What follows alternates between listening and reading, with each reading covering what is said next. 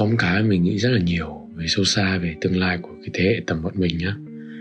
Ở cái tuổi tầm 16 đến 24 thì bạn biết rồi đấy. Có những người có cả công ty riêng, thậm chí lập gia đình. Nhưng mà có những người thì chắc là đi mua chai trà ô long cũng phải xin 8 9 nghìn từ phụ huynh.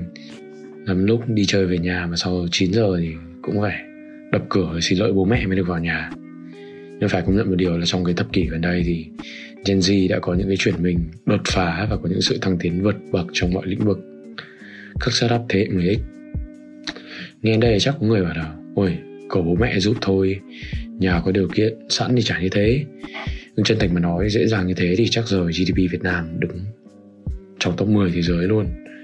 Rồi có cả những nghệ sĩ thống lĩnh các bảng xếp hạng âm nhạc, đều độ tuổi tầm 20 nhưng mà điều gì khiến họ nổi trội như vậy?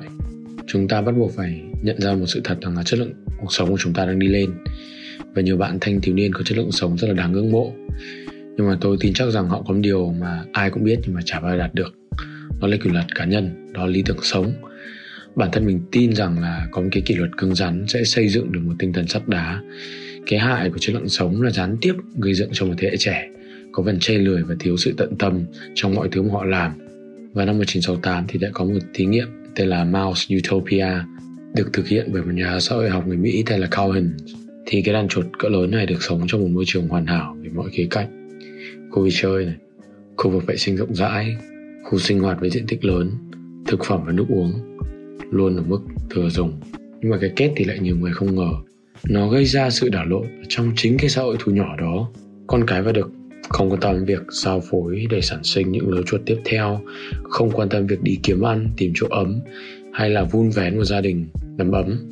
Nói một cách đơn giản tôi chuột đấy dành cả đời của mình chỉ để tận hưởng thôi. Sau một quãng thời gian gần 2 năm, thì cái số lượng dân số của đàn chuột đấy đã thu nhỏ lại còn chưa đến một nửa.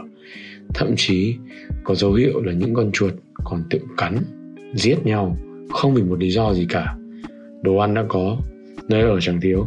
Tại sao bọn chúng làm như vậy? Tất nhiên là một điều rất đơn giản ai cũng hiểu rằng chuột là chuột, người là người. Chúng ta có não bộ mà.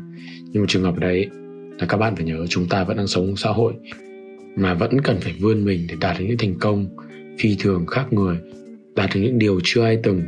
Cái sự thao hành vi ở trong cái thí nghiệm này đã một phần nào đó phản ánh được. Có thể là tương lai của nhân loại thì sao? Các bạn nghĩ sao về câu chuyện ngày hôm nay của mình? Các bạn có nhìn được hình ảnh của mình như một con chuột ở trong câu chuyện không? Hãy nói cho mình biết nhé.